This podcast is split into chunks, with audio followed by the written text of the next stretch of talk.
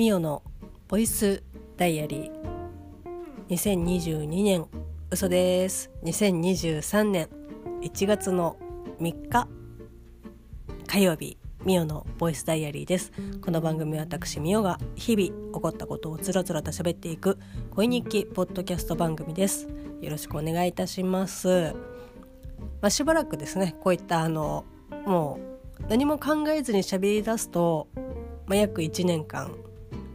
2022年というふうにこう言ってまいりましたのでこうちょっと気を抜くとね、まあ、おそらくしばらく間違ってね言っちゃうかなっていうことがあると思いますけどすいません。2023年でございます。はい。年も明けて3日目になりますけどいよいよですね年末年始の休みが明日までということでなんかこうね年末昨年の年末に夫婦で渡助君と一緒にですね仲良くコロナになってもう本当に薬を飲む時間、まあ、6時間おきぐらいに飲んでたんですけど、まあ、寝る時はね当然飲んでないですけどこう日中6時間おきにですねこう薬を飲んでってて6時間今だから9時に飲んで、えーとまあ、3時とかっていう風にいろいろこうだからね6時間刻みで生活をしておりましてその時はねいや1時間なげえなみたいな。外にも出れませんのでなんかねすごく長くてああ休みしんどいなとかって思ってたんですけどこうやっとね元,、まあ、元気になってというか一応自宅隔離期間、まあ、1週間が終え、まあ、ちょっと外にも今日出ましたけど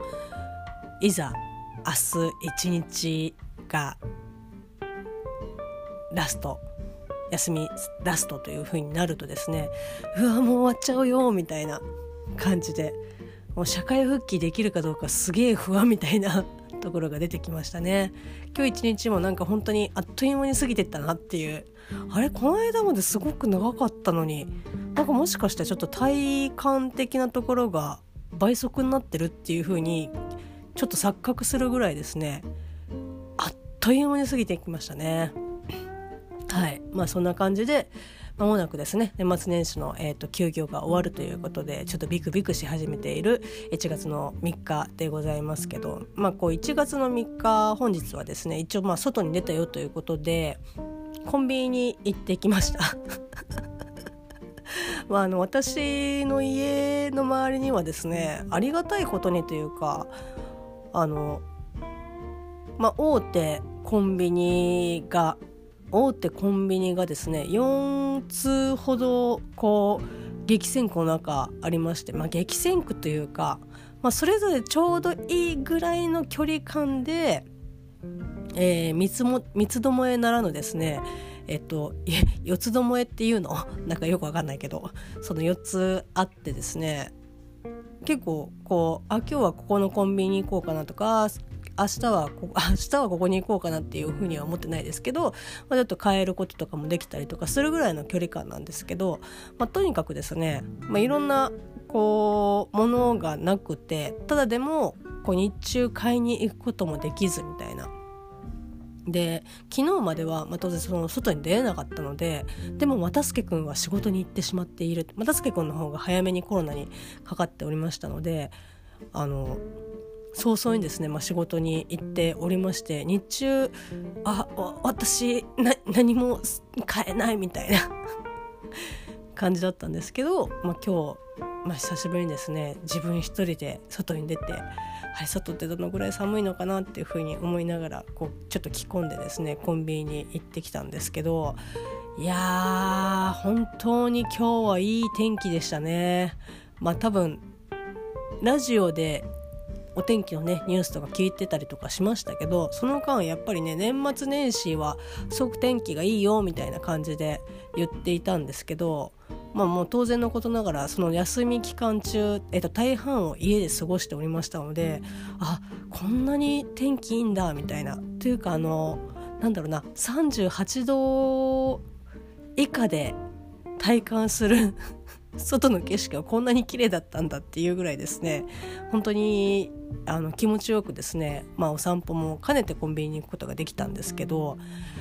いやいやこれがだからまあ約1週間前はもう38、ね、度超えっていうことでもうガタガタ震えながらもうフラフラしてとにかく薬をもらうもらって家に帰ってみたいな。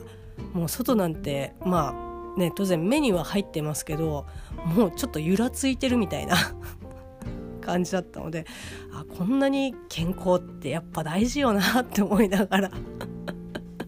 コンビニに、えー、行ってまいりました。はいでまあ、それ以外はですね、まあ、昨日もちょっといろんなあのポッドキャストを普段聞いている、えーと、ポッドキャスト番組さんを、まあ、いくつかこうちょっとたまってていたものとかを聞いたりとかして、まあ、それこそですねプスーのようなものだったりとか「えーと、庭を曲がれば人々の」だったりとかあとはいつも「他力本願ラジオ」だったりとか「いやいやいラジオ」だったりとか あのもうダゲな時間もそうですけど本当ねあのちょっと聞いて何て言うんですかね久しぶりにこう聞いたっていうのもあるのかわからないんですけど私のですね多分あの面白くないとかっていう風に、えーと、捉えていただかいただきたくはないのですがなんかねいろんなもののレベルがレベルっていうか基準が著しくですね私多分すごく下がっていて多分それはそのほぼ24時間かけ7日間、まあ、又助君としかこう会話をすることがなくまあもちろんちょっとずちょっとだけこの別の方と喋ったりとかって喋ったりっていうか電話越しで喋ったりとかっていうことはもちろんありましたけど基本はもうね又助君と一緒に生活をしてっていう感じだったりとかするしもう本当にずっと家にこもってるのでなんかその外の情報とか他の情報が入ってないかつまあ、体力的にも精神的にもかなり低下しているっていうのもあって本当ねちょっとしたことでえお前そんな笑うっていうぐらいゲラゲラ笑うみたいな。もうコロナ成り立ての頃とかはもうそんなことをしたら喉が激痛でいやいややめてくれっていう感じでしたけどまああのある程度ね喉の痛みもなくなって今はもっとあと咳だけみたいな感じなんですけどでもあのメンタル的なところはまだそんなに浮上してないのでなんかほんとねあの ポッドキャストを聞くたびにこうププってこう普通に爆笑してしまうという感じで楽しくねあのいつも以上にですねあの聞くことができましたね。はい、いつも「他力本願ラジオの」えっとまあ、パーソナリティしんちゃんさんの番組ですけど新年のねえっとこうご挨拶的な、えっと、回からコンビニの話とか聞いてたりとかしたんですけど何ですかねあの、まあ、しんちゃんさんはそれこそ昨年の、えっと、11月の5日、えっと、シャビオンのライブ会場で初めて、えっと、お会いをさせていただきましたけど、まあ、その時にもねちょっとご本人にお話っていうかねあのお話を振ったら「いや好きなんだよね」っていうふうにおっしゃってましたけどあの大塚明夫さんがお好きということで「まあ、その他力本願ラジオ」でも結構たまにえっとその大塚さんっぽい感じ。まあ、ベースは大塚さんなんですけどベースが大塚さんって何？大塚明夫さんみたいな感じだったりとかするんですけどなんかねやっぱりその聞いてる方はすごくあすごい大塚さんっぽいキャーっていう感じにはなりますけどそれがこうご本人的にまあ、ちょっとなんかまあ喋り口調自体もやっぱ変わったりとかするので素と大塚さんとのギャップを埋めるのに、まあ、ちょっとなんかまあや喋りづらいかったりとかっていうのがあるみたいなのでなかなかないんですけどそのあ大塚さんっぽいなっていう感じの、えっと、喋りっていうのはなんか本当にここぞっていう時以外は普段はまあ本当にその素に近いあのしんちゃんさんがあのお話しされてるんですけど今回の最新回ではなんか大塚さんのパーセンテージマシマシみたいな感じですごくねあーなんかあの耳眼福みたいな。ありがとうございますっていう。ご慈悲をお恵みをありがとうございます。って思いながらね聞かせていただきました。はい。まあねあのコンビニのねお話もされておりましたけどまあ本当にねなんかあのまあ、コンビニの店員さんのねお話を、まあ、ちょろっとされておりましたけどまああの何て言うんですかねコンビニって本当に大変ですよね。まあ、もちろんその大変だからじゃあお客さん側がなんかこうね我慢しなきゃいけないのかっていうと、まあ、そうじゃないし、まあ、どのなんかえーと、業種においても私はなんかそうなんじゃないかなっていうふうに思うんですけどなんか間違えたりとかちょっと魔が差したりとかすることってなんか往々にしてあると思うんですよね。で私なんか、まあ、その接客業とかっていうのは本当に高校生の時にスーパーのねもう本当になんか罵声のみたいな感じの、えっと、スーパーで、ね、レジを打ってましたしであとまあね今はちょっと入ってないですけど会社の、えーと、アンテナショップで、まあ、こう接客をやってたりとか、えーと、してましたけどなんか本当に基本はやっぱり私はですけど基本はその、まあ、お客様に気持ちよくねお買い上げをお買い物ねしていただいたいただきたいしこう、まあ、うちの会社だったら、まあ、石川県のものとかを知っていただきたいっていう思いであようこそようこそみたいな感じでできればなんか接客をしたいんですけどなんかそのいろんなものが重なったりとかもちろんそれがお客さんには当然関係のないことなんですけどやっぱ人間ですからこういろんなものが、体調もそうですしなんかプライベートももちろんそうですし、まあ、仕事でちょっとしたことがいろんなものが積み重なったりとかしたりとかする時に本当に魔が差してうわ今の態度良くなかったなっていうこととかってもうもうやっぱあると思うんですよね。ただなんかまあそれは当然お客さんにも関係ないことなのでまあそのお店が接客する側からすれば、まあ、できるだけそういうのね、まあ、減らしていきたいとは思うんですけどまあ、もし何か言われたりとかしたら「あすすいません」みたいな感じで、まあ、言える時と言えない時はありますけど まあそういうね感じで対応していかなきゃいけないんですけどただじゃあ、えーと、自分が客側の時に立って似たようなことを、えーと、された場合っていうのは、まあ、当然、えーとあります。まあ、てかその方がそういうことの方が多いんですけどただ自分が接客をやったことが多少なりともあるっていうだけであ多分きっとこうなんじゃないのかなとかっていう想像ができるただこの想像ができるっていうのはある程度相手が、えーと、普通のこう対応そのあこうなんじゃないかなっていうふうに言った時に向こうがああそうかもしれないですねっていうふうに、えーと、同じテンションで、えーと、会話をしてくれた場合っていうのはあいやいやこっちこそなんか忙しいのにすいませんっていうふうにお互い歩み寄ることが、まあ、できたりとかすると思うんですけどそのこっちがあもしかしたら今忙しかったのかなとか何かあったのかなって思ってるけどあちょっと本当に申し訳ないんですけどこれってこうしていただけませんか？とかっていうふうにこれってこうじゃないですか？っていうふうに言った時に向こうが、えー、割とこうねあのは？みたいな感じに な態度を取られるといやいやうん分かった。君がそういう態度であるのであれば。よし分かったみたいな感じにはやっぱなっちゃいますよね。まあ、大体そういうので、まあ、当然パワーバランスっていうのは、まあ、あの大手チェーン店になればなるほど、えーと、パワーバランスっていうのは当然お客さんの方が、えーと、高くなって、えーとまあ、それも良くないんですけど、まあ、なってしまうので、まあ、最終的にもし仮に言い合ったとしたら、まあ、あのお客さん側の方があの内容がねよっぽど理不尽なことじゃなければあの通るとは思うんですけど、まあ、できればねやっぱその売ってくれて接客してくれてありがとうあの買いに来てくれてありがとうっていうお互いのこうありがとうっていうねウィンウィンな関係でやっていけばいいのになっていうふうに思うんですけどただコンビニはね本当になんか接客の中でもそのかなりしんどいだろうなって、まあ、コンビニやったことないですけどその今のコンビニの求められているものがあまりにもなんかその高いっていうかこれだけ細かいこととかたくさんいっぱいあるのある中でいろんな本当に多岐にわたるもうちっちゃい小学生からおじいちゃんおばあちゃんもう老若男女の対応をしなきゃいけないっていうところで、えー、普通のね業務もやんなきゃいけないっていうのもあってかなり大変だなっていうのは思うんですよね。だからその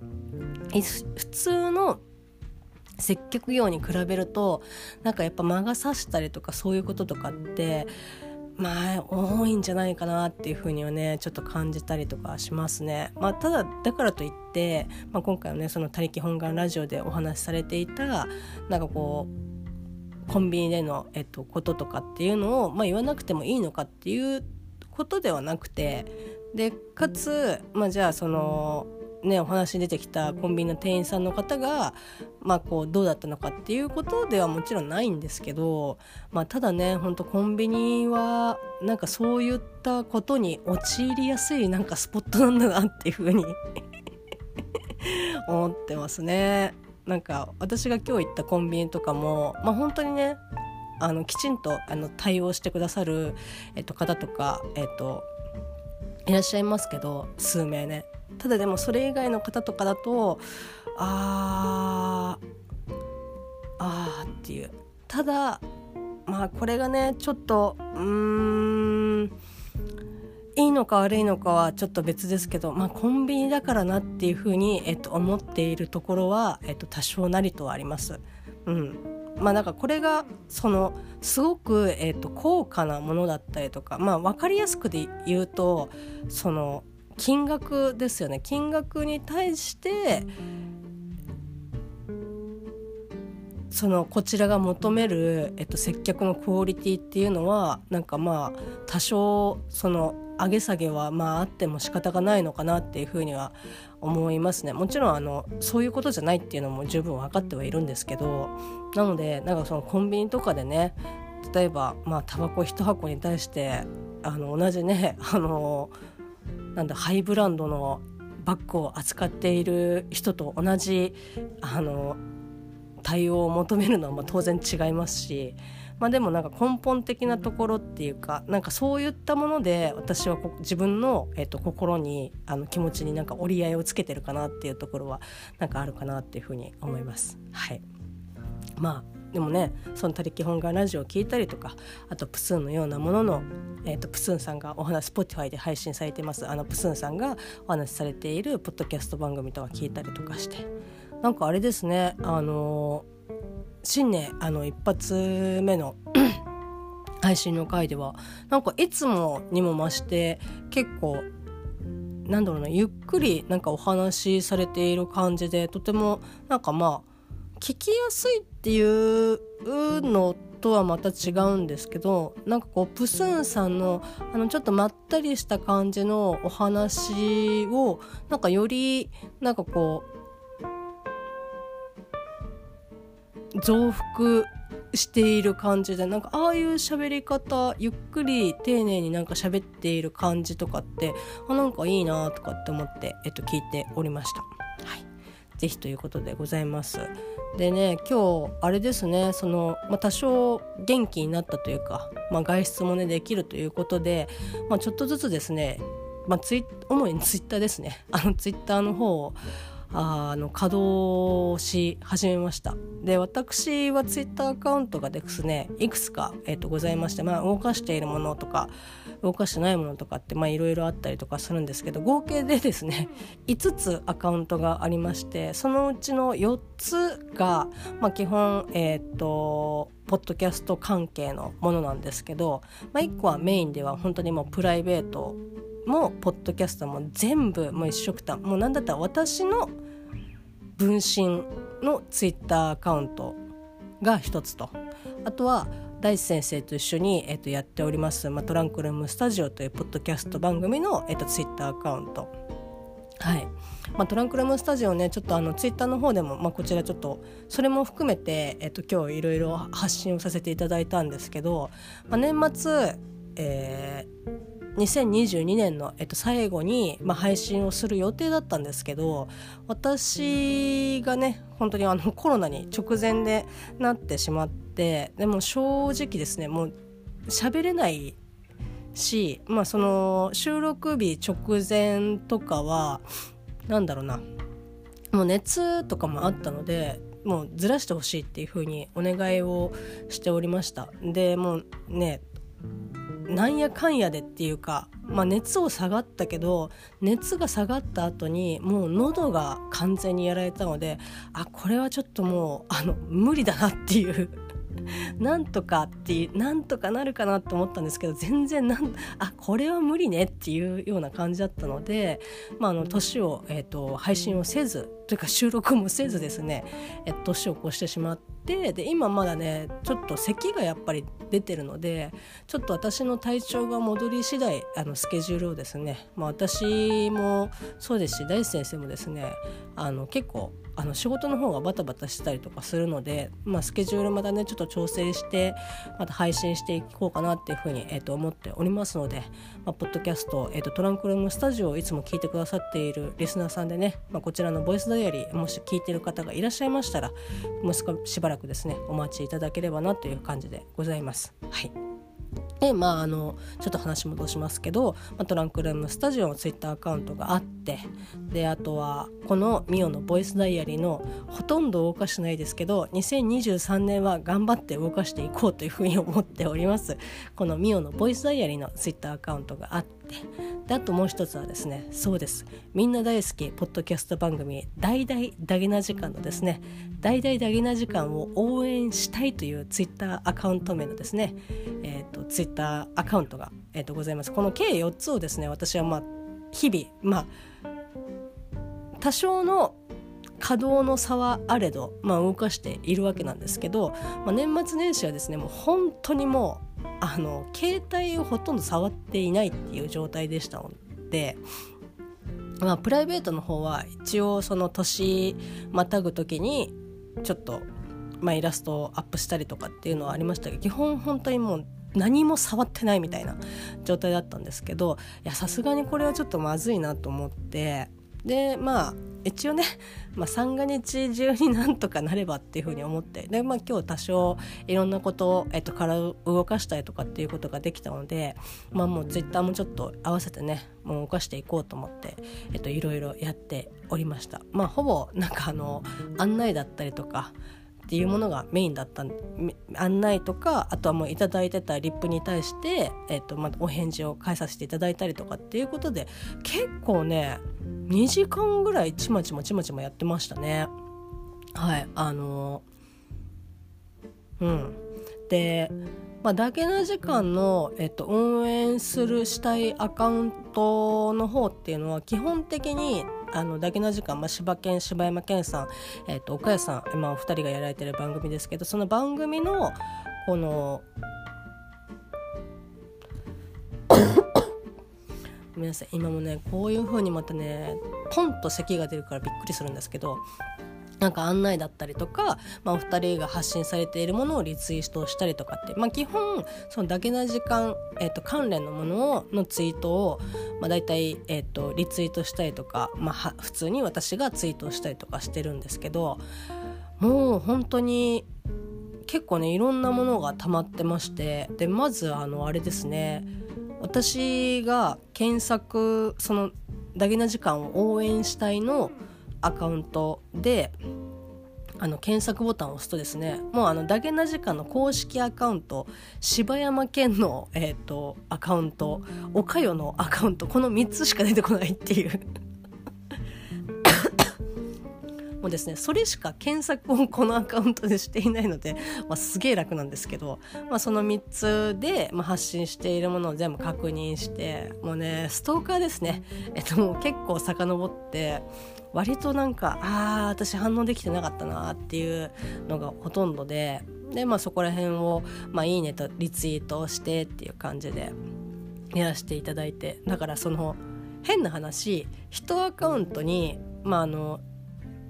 まあ、10個、えーとはいえーと、リツイートをしてたらかけ、えーと、3アカウントなんで、ね、私も30ツイートをリツイートするっていう一気にバババババババババってで、えっと、それをまた自分のプライベートのアカウントの方でもリツイートをするので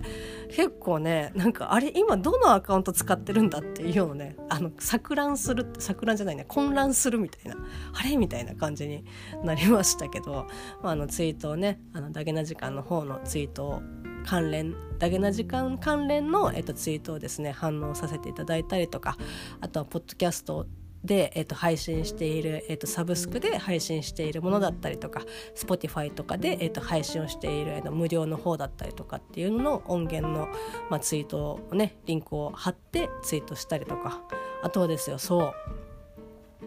えー、ダゲな時間、えっと、TikTok を始めましてでもあれですねなんかあやっぱ TikTok すげえなっていうふうに、えー、と思ったんですけど、まあ、今、えー、7つぐらいかな7つか8つぐらい、まあ、動画が、えー、とアップされているんですけど、まあ、すでにねあの配信、えーと、ポッドキャストの方で配信した音源に、まあ、イラストがついた状態ででえーと、字幕もついた状態、まあ、よく本当にあるあの TikTok だったりとか YouTube の、えーと、ショートだったりとかっていうものの、えーと、同に同様の、えー、と動画が、えー、と今8つほど、えー、と TikTok で、えー、と配信がされてアップがされているわけなんですけどぜひ皆さんあの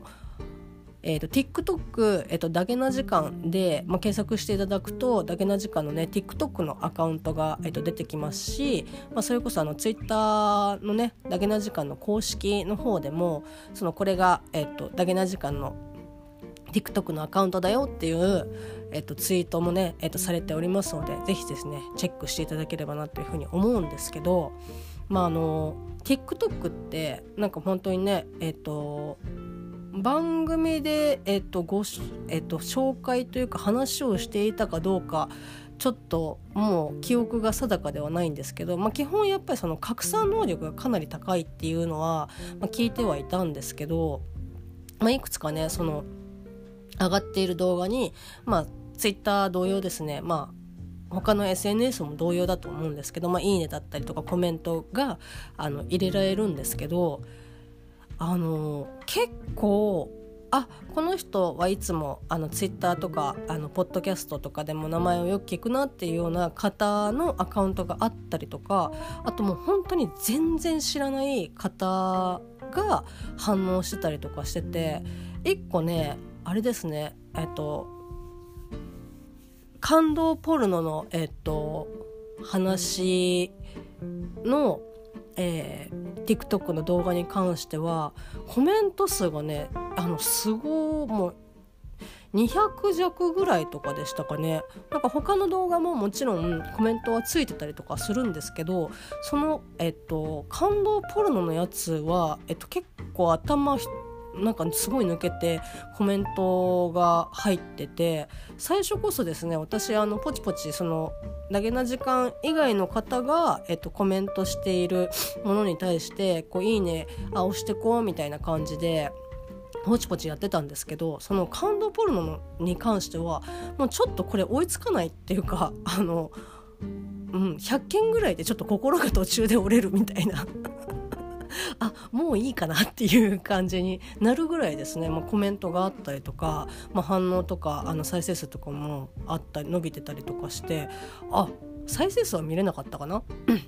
まあ、そのコメント数とかっていうのは、えっと、私たちでも、えっと、数字が見れるんですけどいやあのもう早速みたいな感じででいろいろその他の方のコメントとか見たりとかするとあ多分ポッドキャスト、えっと、聞いてなくて単純にその TikTok で回ってきてここのダゲな時間にたどり着いたんだろうなっていうような、えっと、方とか、まあ、いらっしゃったりとかして、まあ、単純に私がそうなのかなっていうふうに思って今喋ってますけどあーなんかすごい広がってるって思ってすごいね嬉しかったですね。なのであのこっからまたさらにそのまあ、一応その TikTok の動画の一番最後にだけな時間こういう、えー、と媒体でやってるよっていう、まあ、YouTube だったりとか、まあ、Spotify で配信してるよっていうような、えー、と案内が流れてくる流れてるので、まあ、そこからその本編の方に、まあ、行っていただいて、まあ、ゆくゆくはねあれですねそのサブスクの方にも来ていただければなっていうふうには本当にまあそれがまあこう一番こう目的というか、まあ、目的って言い方はあれですけどそういったのも含めて、まあ、TikTok 始めたっていうのも多分おそらくあると思うのでなんかねいい感じの連鎖が生まれればいいなっていうふうに本当に、えー、と思っております。でまあそういったのもあって、まあ、もちろん TikTok 内でえっ、ー、となんだろうえーと、どんどんあの拡散してどんどん回っていく、えー、広がっていくっていうのはもちろんのことなんですけど、まあ、ツイッターの方でもねなんかやっぱりそのポッドキャストだけの、えーと、アカウントの方はもちろんいらっしゃるとは思うんですけど、まあ、その方たちとかでもあのツイッターねあツイッターじゃないあの TikTok はまた別の感じのアカウントだったりとかすると思うので、まあ、そういった方にたちに、まあ、もしねそのダゲな時間の TikTok ご存じないっていう方がもしいらっしゃったらというのもあったのでツイッターの方でも、まあ、TikTok の、えーと、リンクを貼って、まあ、ツイートをしたりとかっていうのをやっていたらまあかれこれですね、まあ、2時間ぐらいずっとあの携帯をいじるという。まああのーコロナで触ってなかった期間をまるで取り戻すかのようにですねずっとポチポチポチポチって言ってましたね。はいまあ、あのちょっと今まで溜まっていたものを少し、えーと、動かし始めてで一応今、まあ、あのスタートラインにあの戻せたかなっていう感じではあるのでこれからですね、まあ、できるだけためないように、えーと、ポチポチいろんなものをですね、えーとツイートしていきたいなというふうに、えー、と思っております。まあ、ダゲな時間のね、えーと、ダゲな時間関連の、まあ、TikTok も含めての、えーと、案内とか、えーと、そういった配信、えー、ツイートとかは、まあ、常にですね、まあ、だから毎日一個一個やっていけばそんな数じゃないと思うんでそれを貯めるからあなんかあのー、感想ツイートとかできてないなとかっていう風になっちゃうんですけど2023年は、まあ、一応健康っていうのを豊富にはしてますけどもうまあ、通年の目標にねあのしていかなければいけないなって思うのがあのすぐやる。ためずにやるみたいな。ことをですね目標に生きていきたいなっていうふうに 思っております。はい。まあ、あとねためずにやるっていうのはもう本当に、えっと、しまったもあ出したものは、えっと、しまう。すぐしまう。元の場所にしまうみたいな感じのねもう本当に小学生でもできるようなことが36歳なかなか難しいっていうことなので、えーとまあ、それをね、えー、と目標に、えー、とやって頑張っていきたいと思っております。はい、ぜひぜひ皆さんあのまあねここで、えっと喋ってこれを聞いている聞いてくださっている方は、まあ、もうねご存知かとは思いますけど大々だけな時間 TikTok、えー、と絶賛配信しておりますのでぜひ、えー、とアカウントの方を登録していただきましてあの動画の方もねあの拝見していただければなというふうに、えー、と思います。はい、よろしくお願いします。まあ、番組へのお便りもですね、えっ、ー、と DD dddjk.net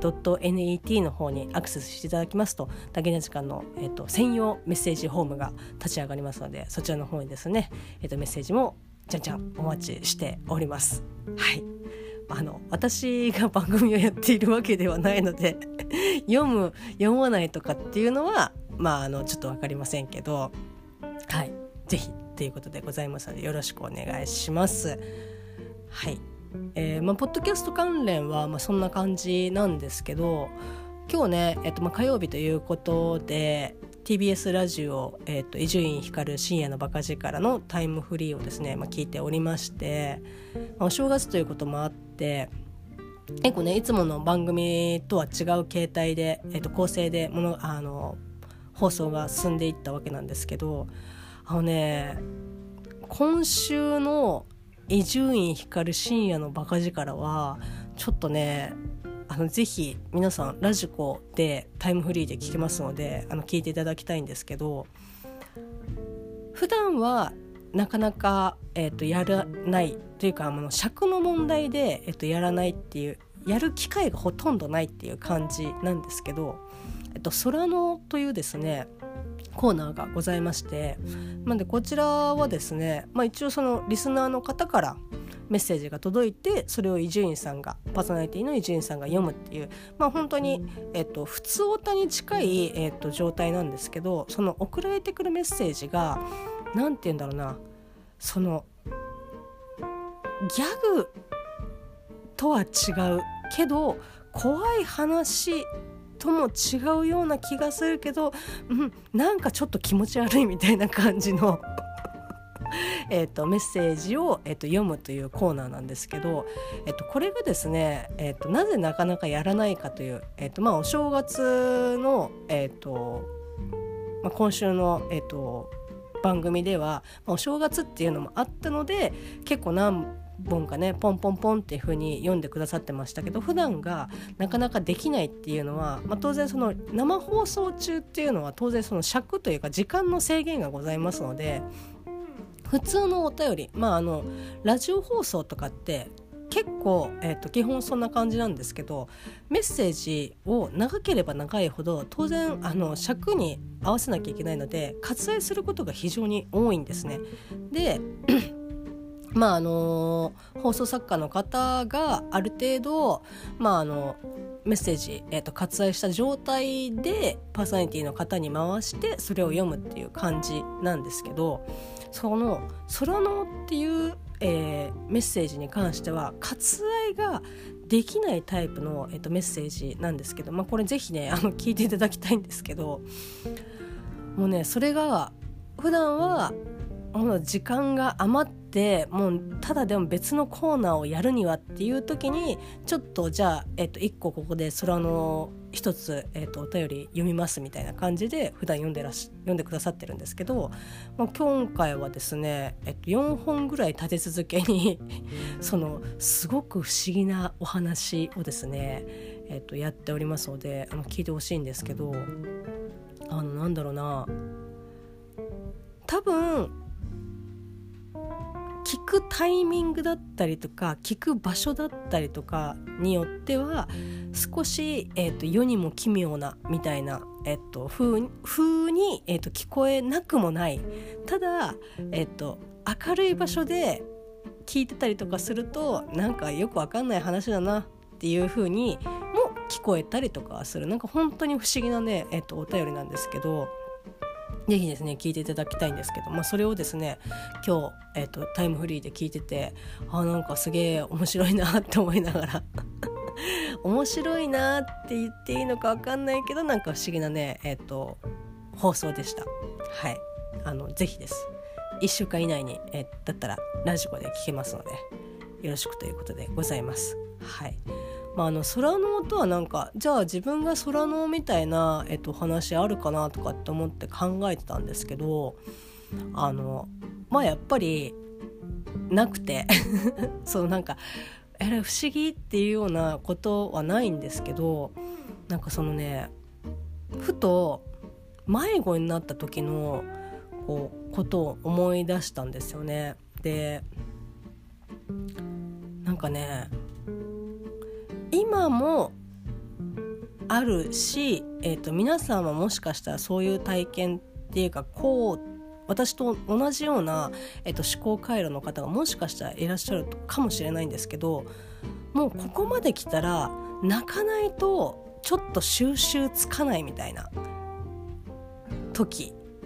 えーとあると思うんですけどまあ、ちなみに、えーと、大人になってっていうかつい最近だと又助君と大喧嘩した時になんか頭の中ではあなんかこのままいくともうあの多分やばいなっていう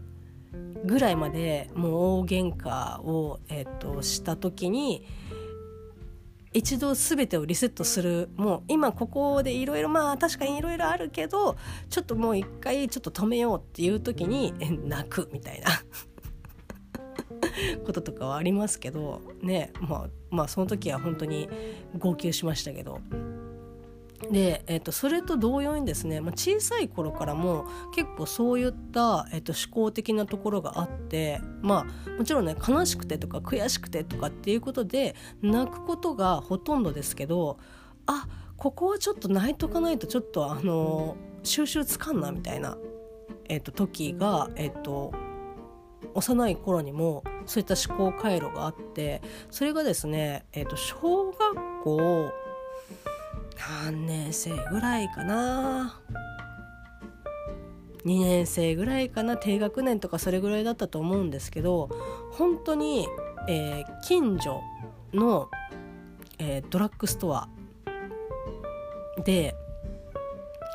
まああの小2ぐらいででかつ私が小学校2年生の時っていうのはまあそんなにその今ほどですね物騒ではなかったのでその親がね常に一緒にいないとみたいな感じのことはまあなくてで親が母親がこうドラッグストアの中でいろいろ買い物をしてる時に、まあ、子供ながらにですねちょっと迷子になったらどうなるかなみたいなことをですねあのやったんですよ。で母親がその当然えっ、ー、とあれ？なんか「ミオどこ行ったの?」みたいな感じで、えっと、探し始めるんですけど私は当然その隠れながら見つからないようにその母親がこっち側に来たら反対側に行ってみたいな感じでこう迷子風で母親がいくら探してもあれいないみたいな感じでといよいよ母親が店員になんかこういうあの女の子で名前がミオって言うんですけど 2, 2年生でっていう風にすごく焦った状態で、えっと、店員に話しかけているところを、えっと、遭遇っていうかね見てしまってあこれはちょっと自分があの冗談半分でやっていた状況が大ごとになりすぎているというちょっと自分のその力ではどうにも収集できない。いやちょっとごめんあの隠れてたんだっていうふうに言ったらもう大目玉でまあ済んだと思うんですけどちょっとそれ以上の予想があの小学2年生というか私のおつむではちょっと想像ができないっていうかどうすればいいんだろうっていうふうに逆になってしまってで、まあ、当然こう出てくもうこの状況になったらもうこれ以上隠れるのは得策ではないと思ってあのお母さんみたいな感じで出てくんですけどもう普通の状態で出てったら怒られることももう間違いないので